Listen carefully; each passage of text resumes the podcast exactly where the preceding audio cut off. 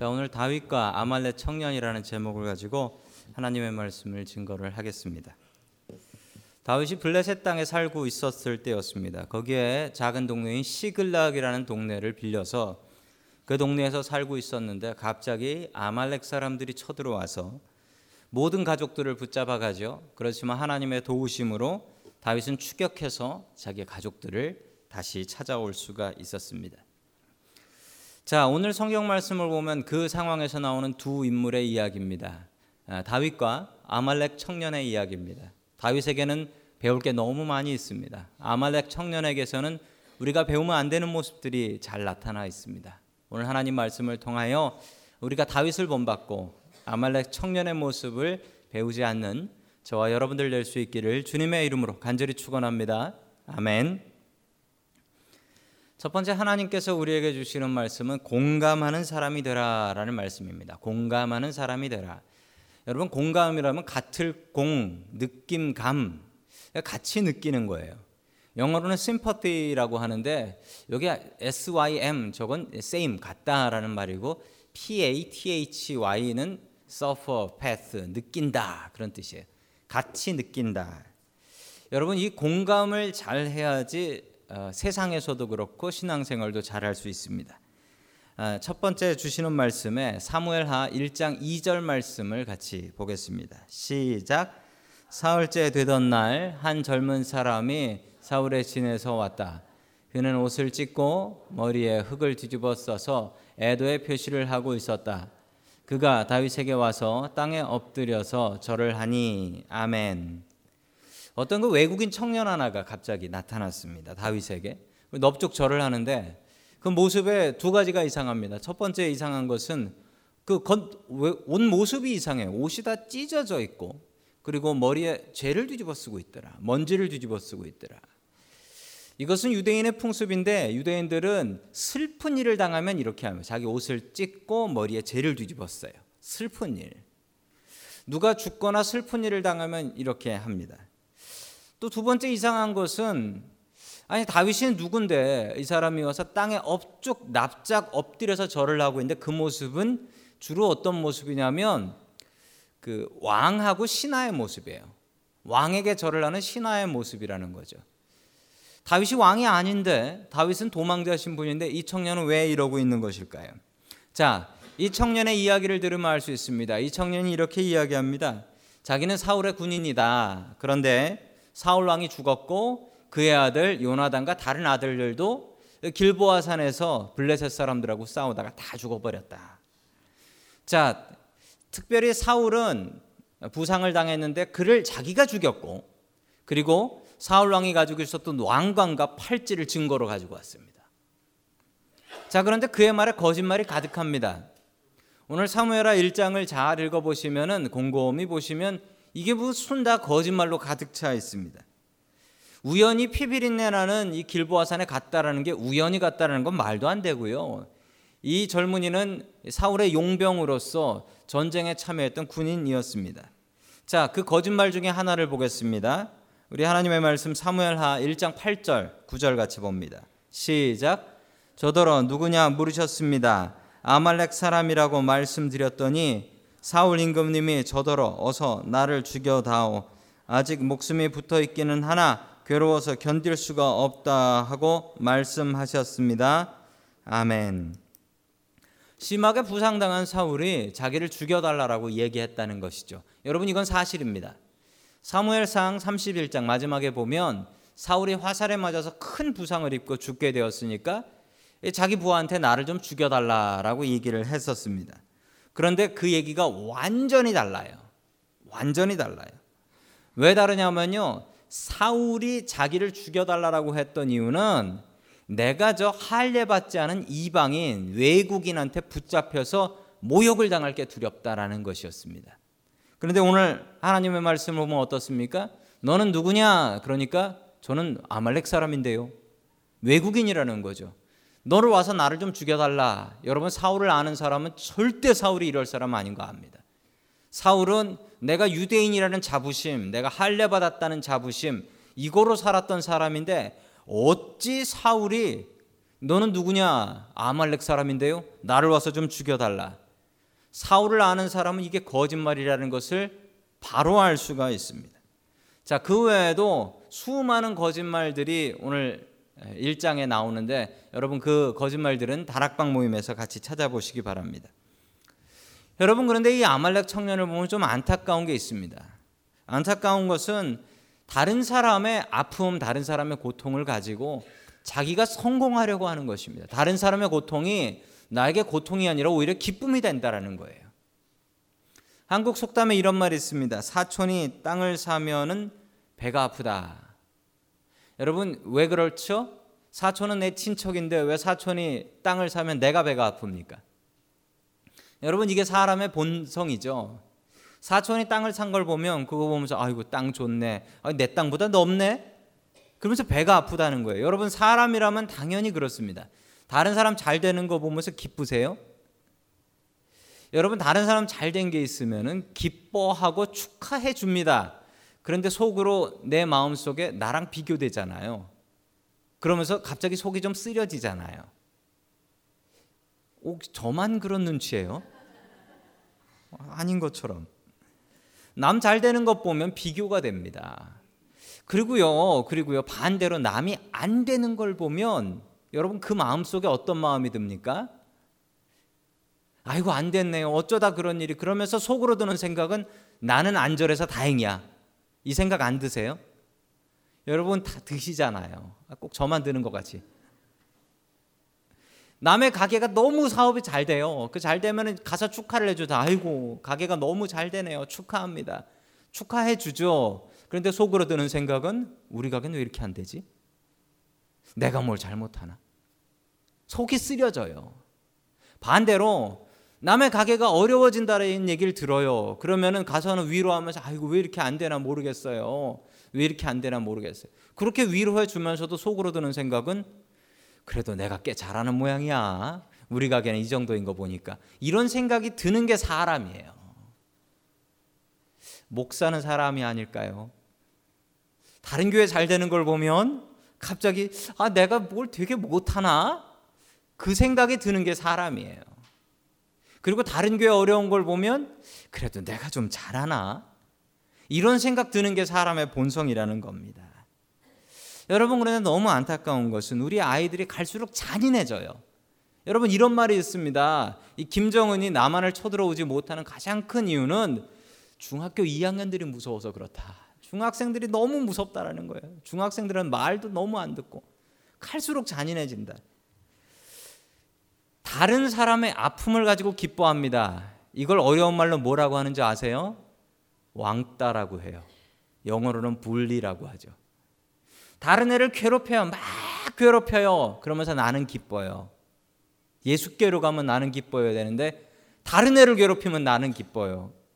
여러분 이걸 왕따라고 해요. 여러분 어렸을 적에 이런 일들 있으셨나요? 학교에서? 학교에서 약한 애 괴롭히고 그런 애들 있었죠. 있었단 말이에요. 여러분 그게 사람의 본능이에요. 그런데 요즘 애들은 더 그게 심한 것 같아요. 한국은 엄청나게 심하고 미국은 좀 덜한 것 같은데 미국에도 그런 일들이 있나요? 있어요. 작년에 있었던 일이에요. 작년에 2013년 9월에 있었던 일입니다. 플로리다에서 있었던 일인데 그 레베카 세드웍이라는 여자 아이가 있었습니다. 자, 이 여자 아이가 학교에서 다른 여자애들한테 괴롭힘을 당했습니다. 괴롭힘을 당했는데 뭐 I hate you라는 텍스트 메시지도 많이 보내고 너, 너는 죽어야 돼. 넌 죽어도 싸. 뭐 이런 텍스트 메시지 하도 많이 보내고 괴롭혀서 얘가 너무 괴로워서 12살짜리 애인데 얘가 죽으려고 칼로 자기 손목을 그었어요. 근데 바로 안 죽더래요. 그러니까 친구들이 빨리 죽으라고 또 텍스트 보내더래요. 그래가지고 건물 옥상에 올라가서 뛰어내려서 죽었어요. 죽기 전에 나 죽는다. 텍스트 보내니까 친구들이 얼른 죽어. 라고 텍스트 보냈대요. 그래서 죽었어요. 12살짜리 애인데. 예. 얼마나 잔인합니까? 제가 뭐 그렇게 큰 죄를 진 것 같아요. 지 친구들이 얼른 죽으라고. 원래 오늘 설교는 그 다락방 공부를 따라가서 어린이 주일 설교를 준비를 안 했는데 하다 보니까 어린이 주일이 돼 버렸어요. 여러분 한국의 애들이 너무 잔인해요. 그 일베라는 사이트, 일간 베스트라는 사이트가 있어요. 뭐 거기에 어떤 사람들이 모이는지는 모르겠습니다. 뭐 얘기를 듣자 하니 그 애들, 초등학생들, 중고등학생들 많이 모인대요. 근데 거기서 올라오는 얘기들을 보면 참 기가 막혀요. 우리 청소년들이 정말 이러고 사나 싶을 정도로 다른 사람의 고통을 즐겨요. 자기네 자기의 삶이 너무 바쁘고 괴로워서 그런 건지 얼마 전에 그 세월호 사건이 있었지 않습니까? 그래서 수많은 아이들이 물에 빠져서 죽었어요. 그런데 그걸 뭐라고 아이들이 놀려댔는 줄 아십니까? 오뎅탕이래요. 오뎅탕. 무슨 얘기인지 모르시죠? 네 자식이 물에 빠져 죽어서 지금 수 며칠째 건지지 못해서 오뎅처럼 퉁퉁 부어 있을 거래요. 건져도 네 자식인지 알아보지도 못할 거래요. 또 어떤 어떤 사람은 이렇게 얘기를 해요. 네 자식은 고래밥이 됐을 것이다. 뭐 과자 이름이죠. 남의 고통이 자기의 즐거움이 돼 버려. 남의 고통. 왜 요즘 아이들이 그래? 더더욱 이런가? 예전에도 그랬어요. 예전에도 그랬는데 이렇게 많지는 않았단 말이에요. 근데 왜 이런가 생각해 보니까 요즘 애들 문화예요. 애들 컬처, 애들 문화 이거예요. 게임. 저희 아이들도 게임을 합니다. 남자애들은 게임, 여자애들은 옷이라고 하죠. 남자애들은 게임을 열심히 하고 여자애들은 옷 사고 화장품 사고 멋 내고. 이 애들 게임들을 보니까 여러분 애들 게임이 어떤 거냐면 다 남한테 고통을 주는 거예요. 남을 때리고 총을 쏘고 칼로 찌르고 그러면서 나는 포인트를 얻고 즐거운 거예요. 아이들이 다 이거 해요. 요즘 애들 다들 이거 해요. 근데 그러면서 아이들의 마음이 병드는 거예요. 그러면서 아이들이 연습을 해요. 다른 사람을 괴롭게 하는 연습을 해요. 그거로 자기의 기쁨을 누리는 연습을 해요. 참 안타깝습니다. 이 아이들이 이렇게 커가지고 무엇이 될까 저는 너무 걱정이 됩니다. 여러분 오늘 하나님의 말씀에 다른 사람이 하나 나옵니다. 바로 다윗이라는 사람인데요. 사무엘하 1장 11절 말씀 우리 같이 읽습니다. 시작. 그러자 다윗이 슬픔을 억누르지 못하여 자기 옷을 잡아 찢었고 그와 같이 있었던 사람들도 모두 그렇게 하였다. 아멘. 여러분 다윗이 사울이 죽었다라는 얘기를 듣고 옷을 찢고 그리고 12절에 보면 금식하면서 슬퍼하고 기도했대. 여러분 사울이 어떤 사람입니까? 다윗의 장인이었죠. 장인은 지금 아니에요. 자 결혼시켜 줬는데 다윗은 사울을 위해서 목숨 바쳐 싸웠는데 사위가 마음에 안 든다고 그 딸을 뺏어다가 다른 남자한테 시집 보내버려요. 여러분 도대체 이런 장인이 어디 있어요? 여러분 이런 사람을 장인이라고 하시겠습니까? 원수죠.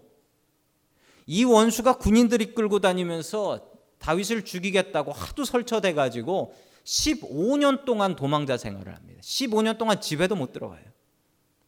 드디어 사울이 죽었습니다. 여러분이 다윗이라면 어떻게 하시겠습니까?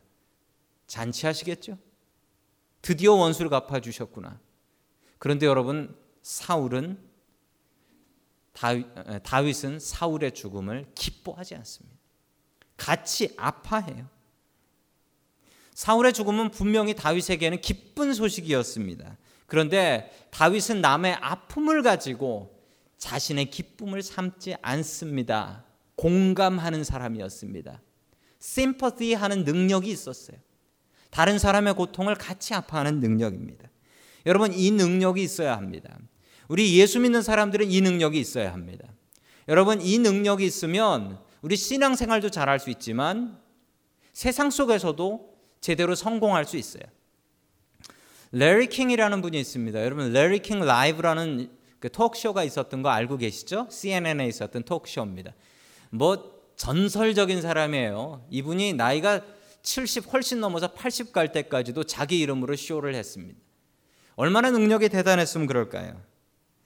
여러분 레리 킹이라는 분이 이제 기자로서 리포터 하러 현장에 나가면은 특별한 능력이 있었대요. 이분의 능력은 대단해서 다른 사람들이 나가서 기사를 써가지고 오면 별것 아닌 기사인데 이 사람이 나가면은 특종을 exclusive 특종을 가지고 오는 거예요. 물어 가지고 오는 거예요. 그 능력에 뭔 차이가 있는가 사람들이 물어보니까 레리 킹이 이렇게 얘기를 했습니다. 나한테는 다른 능력 하나가 있는데 그건 바로 공감, sympathy 하는 능력이라는 거죠. 며칠 동안 꺼지지 않는 산불을 파이어파이터들 소방관들이 끄고 있습니다. 그런데 거기에 나가는데 다른 reporter들은 나가서 뭐라고 얘기하냐면 지금 불이 얼마나 꺼졌고 앞으로 불이 얼마나 더 지속될 것 같습니까? 이걸 물어봤대요. 그래서 그걸 기사로 썼다는 거죠. 그런데 레리 킹은 가서 불 끄고 있는 파이어파이터들 소방관들한테 이렇게 얘기했답니다. 힘드시죠? 며칠째 집에 못 들어가고 불 끄고 계신 겁니까? 힘드시죠? 이렇게 물어봤대요. 이렇게 물어보고 이야기를 시작하니까 다른 기자들한테 안 알려주던 거를 다 이 사람한테 얘기하더래요. 그 얘기를 하면서. 아, 진짜 며칠째 집에도 못 들어가고 정말 힘들어 죽겠습니다. 그러면서 불이 이렇게 해서 꺼질 것 같지가 않아요. 레리 킹의 특종을 물어볼 수 있었던 가장 큰 비결은 공감, 같이 느끼는 것이었습니다. 여러분, 가정도 마찬가지예요. 남편 죽으라고 일하는데 남편의 마음 이해 못해. 그러면 그 가정이 잘 될까요? 아내는 죽으라고 살림하고 애들 키우는데 여러분 그거를 남편이 몰라줘. 공감을 못 해줘. 그럼 그 가정이 잘 될까요? 애들 학교 가서 죽으라고 고생하면서 공부하고 힘든데 그걸 부모님이 전혀 이해 못 해줘요. 여러분 그러면은 그 가정이 잘 될까요? 여러분 공감하는 가정이 잘 됩니다. 그렇습니까? 그렇습니다. 여러분 가게도 마찬가지예요. 손님의 마음을 공감해 주는 손님의 마음을 느껴 주 손님의 불편을 같이 느껴 주는 주인이 그런 가게가 잘 되나요? 여러분 당연히 그런 가게가 잘 됩니다. 교회는 어떨까요? 교인들의 마음을 제대로 이해해 주는 목사와 교인들이 있을 때 여러분 그 교회가 잘 됩니까? 여러분 그런 교회가 당연히 잘 되죠. 여러분 그런 가정 되시길 원하고 여러분 그런 사업장 되시길 원하고 우리 교회가 그런 교회 될 수 있기를 주님의 이름으로 간절히 축원합니다. 아멘. 우리 교회가 다윗과 같이 우리 가정이 다윗과 같이 다른 사람의 아픔, 고통을 느끼고 깨닫고 같이 슬퍼할 수 있는 그런 능력의 사람들이 될 수 있기를 주님의 이름으로 간절히 축원합니다. 아멘. 두 번째 마지막으로 하나님께서 우리에게 주시는 말씀은 예, 자존감 있는 사람이 되라라는 말씀입니다. 자존심이 아니고 자존감입니다. 영어로 이제 자존감을 self esteem이라고 하죠. 우리가 high self esteem을 갖고 살아야 됩니다. 자존감. 내가 대단한 사람이다라는 것입니다. 여러분 우리가 두 가지 자존감을 갖고 있어야 되는데 첫 번째 자존감은 우리가 크리스찬이라는 자존감. 그리고 우리가 미국 사회에서 살면서 우리는 한국 사람이라는 코리안이라는 자존감. 이 두 가지를 가지고 있어야 합니다. 어, 오랜만에 한국을 방문하게 된 어, 느 가족의 일입니다. 예, 말안 듣는 중학생 아들을 데리고 아버지가 한국을 방문을 했습니다. 공항을 방문해서 그 인천공항에 딱 내리자마자 아버지가 아들의 따귀를 그냥 후려 갈겼대. 온 힘을 다해 따귀를 쫙 후려 갈기면서 너 이제부터 말 잘 들어. 그러니까 아들이 아버지한테 Are you crazy? What's wrong with you, Dad? I will call the cop. 경찰한테 고발하겠다고. 어, Are you crazy? 그러니까 할 테면 해봐라. 여기는 한국이다. 한국은 자식 팰 수 있다. 지나가는 사람이 말리지도 않아요. 평소에 말 안 듣던 아들을 한국 데려가서 사람 만들어 보겠다고 한국 데려가서 해병대 극기 훈련에다가 아들을 집어넣고 사람 만들어 왔답니다. 어, 여러분 혹시 한국행 비행기표 끊으실 분 계신가요? 여러분 이런 갈등들이 우리의 가정에 있어요. 우리의 가정. 저건 한국에선 말이 안 되는데. 그런 한국식으로 생각하는 부모님과 미국식으로 자란 아이들의 갈등. 여러분 이런 갈등은 어느 집에나 있는 것 같습니다. 여러분 우리 아이들이 참 불쌍해요. 우리 아이들이 불쌍한 거예요. 왜 불쌍하냐면 아이들이 집은 한국 집이고 나가면 미국이에요. dual culture 속에서 살고 있는 거죠. 그래서 우리 아이들한테 identity crisis, 정체성 혼란이라는 게 있답니다. 내가 한국 사람인가 미국 사람인가. 이 identity crisis가 있으면 아이들의 self-esteem, 자존감이 낮아진대요. 내가 도대체 누군지를 모르니까 내가 도대체 존중받을 사람인가. 이거 자체가 헷갈리다는 거죠. 여러분 우리 아이들이 어릴수록 자기는 미국 사람이라고 생각한대요. 그런데 아이들이 자랄수록 나는 한국 사람이라는 걸 느낀다는 거죠. 대학 가면 아 내가 한국 사람이구나 더 느끼고 직장 들어가면 더 느끼고 결혼해서 아이 낳고 키우다 보면 내가 정말 한국 사람이구나 이걸 절절하게 느끼게 된다라는 것입니다. 여러분 아이들이 우리 아이들이 정체성 혼란, 아이덴티티 크라이시스를 느끼면서 산답니다. 오늘 나오는 아말렉 청년에게도 그런 모습이 보입니다. 우리 다 함께 사무엘하 1장 13절 말씀 같이 보겠습니다. 시작. 다윗이 자기에게 소식을 전하여 준 젊은이에게 너는 어디 사람이냐 하고 물으니 저는 이스라엘 땅에 거주하는 아말렉 사람 곧 외국인의 아들입니다 하고 그가 대답하였다. 아멘. 아말렉 사람이라고 하는데 자기를 외국인의 아들이라고 이야기합니다. 여러분 여기서 아말렉 사람이다라고 얘기한 게 꼭 이 청년이 내가 아말렉 사람입니다라는 것을 자랑하는 것 같이 느껴지시죠? 그런데 그게 아닙니다. 외모가 다르니까 너 어디 사람이냐라는 얘기를 들었기 때문에 저는 아말렉 출신입니다라고 얘기를 하는데 그 다음에 나오는 말이 외국인의 아들입니다라고 얘기를 해요. 외국인의 아들입니다. 그런데 여러분 여기서 나오는 외국인이라는 말이 우리말로 혹은 영어로는 표시가 안 나는데 이 외국인은 그냥 외국인이 아니에요. 히브리 말로 게르라는 말인데 이 게르라는 말의 뜻은 외국인인데 그 나라에 와서 정착해서 살고 있는 그 나라 사람 같은 외국인을 얘기한대요. 그러니까 단순히 포리너가 아닌 거예요. 여러분 그렇다면 이 아말렉 청년은 내가 아말렉 출신이긴 하지만 전 완전히 유대인입니다. 저는 여기 사는 완전히 유대인입니다. 이 얘기를 하고 있는 거예요. 그래서 유대인 문화를 잘 알아서 옷도 찢고 머리에 재를 쓰고 아주 쇼를 하고 분장을 하고 온 겁니다. 여러분이 아말렉 청년은 어떤 문제가 있었냐면 자기가 아말렉 출신이어서 이 땅에서 출세하기 힘들다라는 것을 괴로워하고 있고 지금 자기가 모셨던 사울왕이 죽어서 얼른 다윗왕한테 붙지 않으면 나는 이 땅에서 출세할 수가 없다. 그러니까 자기가 사울왕 죽였다고 거짓말을 치고 왕관하고 팔찌를 가지고 와서 다윗한테 상 받고 한 자리 제대로 얻어 먹으려고 작정을 하고 거짓말을 하고 있는 것입니다. 여러분 이 청년은 자기를 무엇이라고 생각하고 있을까요? 나는 아말렉 출신이라는 것이 자랑스러울까요? 아니면 내가 아말렉 출신이어서 내가 이 땅에서 출세 못한다고 한탄하고 있을까요? 여러분 우리의 자녀들은 어떨까요?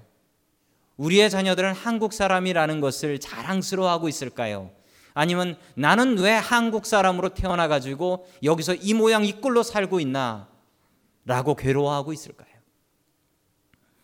2007년에 우리 한인들 사회는 아주 충격적인 일이 있었습니다. 여러분 아실 거예요. 버지니아 텍에서 조승이라는 우리 한국 청년, 버지니아 텍이라는 학교는 쉽게 들어갈 수 있는 학교가 아니에요. 공부 잘하는 애들이 들어가는 학교예요. 거기에 들어갈 수 있었던 아주 공부 잘했던 이 아이가 이 아이가 거기 가서 그 학교 학생 32명을 자기가 컴퓨터 게임 하듯이 총으로 쏴서 죽여요. 미국 사회가 발칵 뒤집혔습니다. 왜냐하면 미국 사회는 그런 이민자들로 구성된 사회고 이민자들, 이미그런트들이 너무 많잖아요. 그런데 보통 미국 사회에 적응 못하고 잡 없고 뭐 그런 사람들이 갱들이 사고를 일으켰는데 얘는 완전히 다른 애예요. 그런데 얘가 왜 이랬을까요? 이걸 연구하기 시작했어요. 그걸 연구했는데 그 나름대로 아주 좋은 연구 결과를 발표하신 분이 있습니다. 누구냐면 하버드대 교육상담학 대학원 교수이신 김명화 교수님, 미국 이름으로 아, 조세핀 킴이라는 분이십니다. 저분이 참 대단한 분이세요. 나이 30에 하버드 대학의 교수로 가신 분이십니다. 이분이 이렇게 설명을 해요. 이분이 이 조승이라는 사람은 분명히 low self-esteem, 자기 존재감이 가장 낮았고 그리고 identity crisis를 가지고 있었던 사람일 것이다. 자, 그렇게 설명을 합니다. 그러면서 이분이 자기하고 조승이를 비교해요. 이분은 8살 때 미국으로 아, 미국으로 아빠 따라서 왔어요. 아버지가 목사님이세요. 침례교 목사님이신데 아버지가 유학을 하러 오신 거예요. 근데 너무너무 가난했대요. 너무너무 가난했대요. 너무너무 가난해서 아버지는 공부하러 가시고 어머니는 애들 보시다가 아버지 학교에서 돌아오시면 어머니는 밤에 밤에 남의 집 가서 애 밤새 애 봐주는 일을 했대요. 그래서 먹고 살았대요. 그런데 참 안타까운 것은 이 여자분이 12살 때 아버지가 공부를 마쳤다고 다시 한국으로 들어갔답니다. 집이 너무 가난해서 왜냐하면 아버지가 한국에 들어가셔서 서울에 있는 판자촌에 가가지고 거기서 개척교회 하고 빈민들 목회를 하셨답니다. 너무 가난해서 너무 가 용돈도 받을 수 없어서 어떻게 하면 내가 용돈 받고 학교 다닐 수 있을까 고민하다가 이분이 중학교 때부터 애들 과외를 했대요. 자기가 미국에서 영어 배웠으니까 그 4년 동안 배운 영어로 애들 과외를 해서 그러다가 과외를 잘해가지고 16살에는 그 고등학생이었는데 학원 선생을 했대요.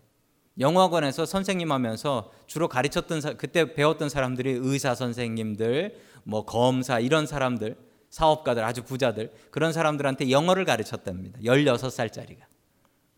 그렇게 학비 벌어서 자기는 외국인 학교를 다녔답니다. 자기가 학비 벌어서. 이분이 그렇게 설명을 해요. 나는 너무 가난해서 너무 가난해서 학교를 빨리 끝낼 수밖에 학비가 없어서 빨리 끝낼 수밖에 없었다고. 그래서 4년 다녀야 되는 대학교, 미국 대학교 3년에 바치고 이랬던 게 너무 가난해서 빨리 맞춰야 돼서 생활비가 없어서 그랬대요. 그래서 나이 30에 하버드 대학교 교수가 되었습니다. 자기와 그 조승희를 비교하면서 이 네 가지 네 가지 패턴을 개발을 합니다. 여러분 한번 보세요. 우리 아이들이 어떤 네 가지 패턴들에 들어가는지.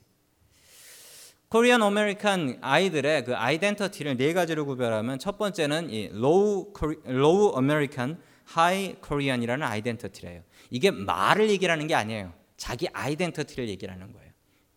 영어를 많이 써도 low American인 애들이 있다는 거죠. 나는 미국, 덜 미국 사람인 것 같고 나는 정말 한국 사람인 것 같아라고 생각하는 친구들. 이런 사람 친구들의 장점은 부모님하고 대화가 잘 된대요. 그리고 학교를 가면 친구들이 다 한국 친구들이래요. 미국 친구들이 없대요. 그런데 미국 생활은 괴로움의 연속이라는 거죠.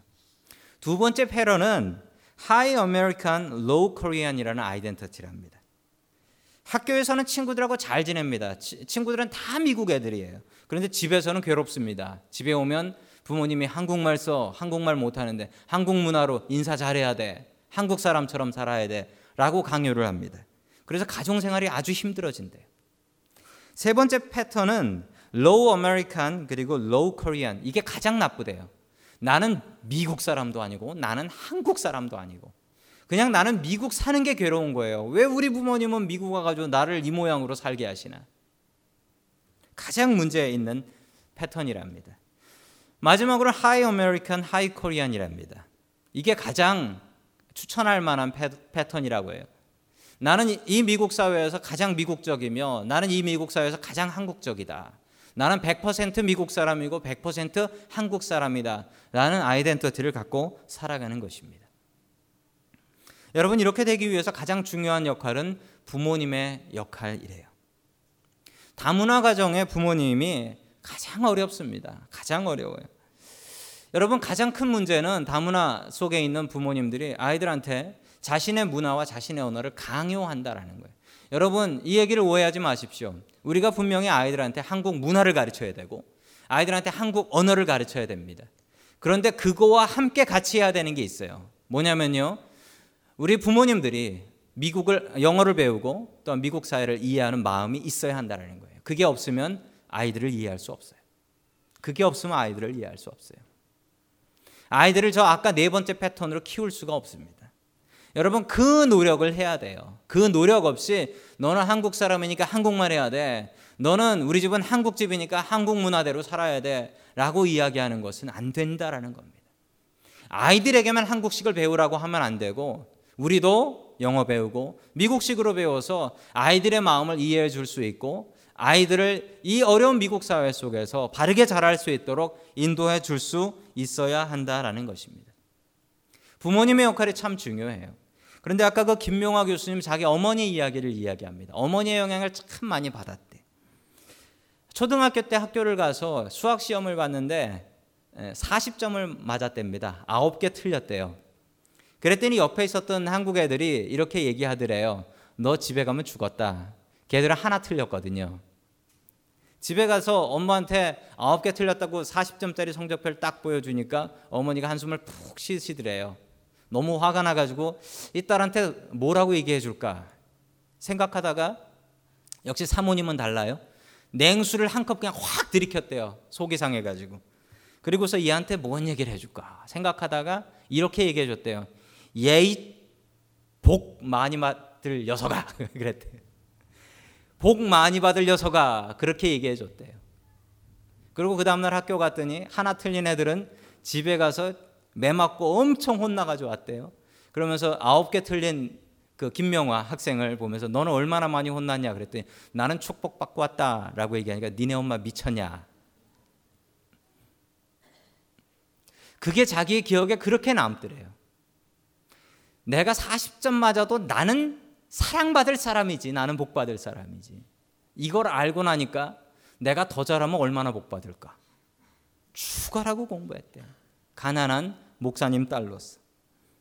여러분 아이들의 존재감을 자존감을 높여 주십시오. 참 안타깝게도 아이들의 자존감을 높이시는 분들도 부모님이시지만 아이들의 자존감을 짓밟는 분들도 부모님이시라는 안타까운 통계가 있습니다. 여러분 반대의 사람이 나옵니다. 다윗입니다. 다윗은 아무리 사람들이 짓밟아도 절대 짓밟히지 않는 자존감이 있었습니다. 나는 하나님의 자녀다. 나는 하나님의 사랑받을 자녀다. 아무리 고통스러운 있고 아무리 사람들이 욕을 해도 절대 짓밟히지 않는 자존감. 나는 하나님의 사랑받는 아들이다라는 자존감이 있었습니다. 여러분 그게 있으면 절대로 넘어지지 않습니다. 여러분 우리 부모님들이 변해야 우리 자녀들이 바르게 자랄 수 있습니다. 아말렉 청년을 바라보면서 이게 내 아들 아니었으면 좋겠다라는 생각을 합니다. 여러분 우리가 바로 서야 우리의 자녀들이 제대로 될 수가 있습니다. 아이들을 바로 키우기 위해서 아이들에게 크리스찬이라는 아이덴티티 그리고 코리안이라는 아이덴티티 제대로 심어주기 위해서 우리들이 더 힘쓰고 애써야겠습니다. 여러분 우리 아이들에게 바른 자존감 심어주기 위해서 우리도 바른 자존감 갖고 살아갈 수 있기를 주님의 이름으로 간절히 축원합니다.